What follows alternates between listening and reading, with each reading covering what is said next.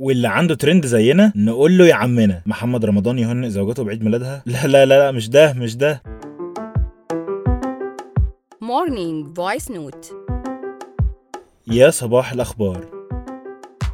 بعد العمر ده كله لسه الفنانة سوسن بدر قادرة تقلب ال social media بأي session بتعمله. ومن امبارح وهي مسيطرة على الترند بالصور الفرعونية الأخيرة اللي اخدت فيها وضعيات تصوير كده شبه الرسومات اللي على جدران المعابد. والناس افتكرتها الهه وعمالين بيعبدوا في صورها على تويتر.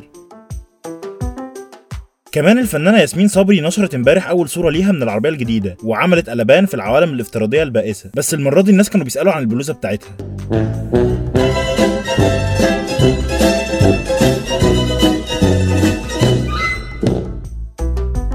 وبما إن الترندات كلها النهارده صور امبارح الملك المصري في انجلترا محمد صلاح نشر صورة لطيفة كده مع بناته مكه وكيان وخطفت قلوب الناس على ال social media وعلق فخر العرب على الصورة وقال اختياري المفضل. كمان امبارح كان في ماتش عادي كده بين الزمالك وانبي في الدوري المصري وخلص بالفوز 1-0 للأبيض وده خلى جماهير الزمالك تعبر عن فرحتها وتحتفل على ال social media بس ده ما كانش عاجب ناس كتير والسبب غير مفهوم الحقيقة